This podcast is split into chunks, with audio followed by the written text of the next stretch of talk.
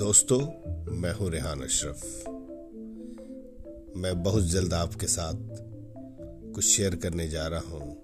छोटे शहर की छोटी सी कहानी, छोटे शहर की छोटी सी दास्ता।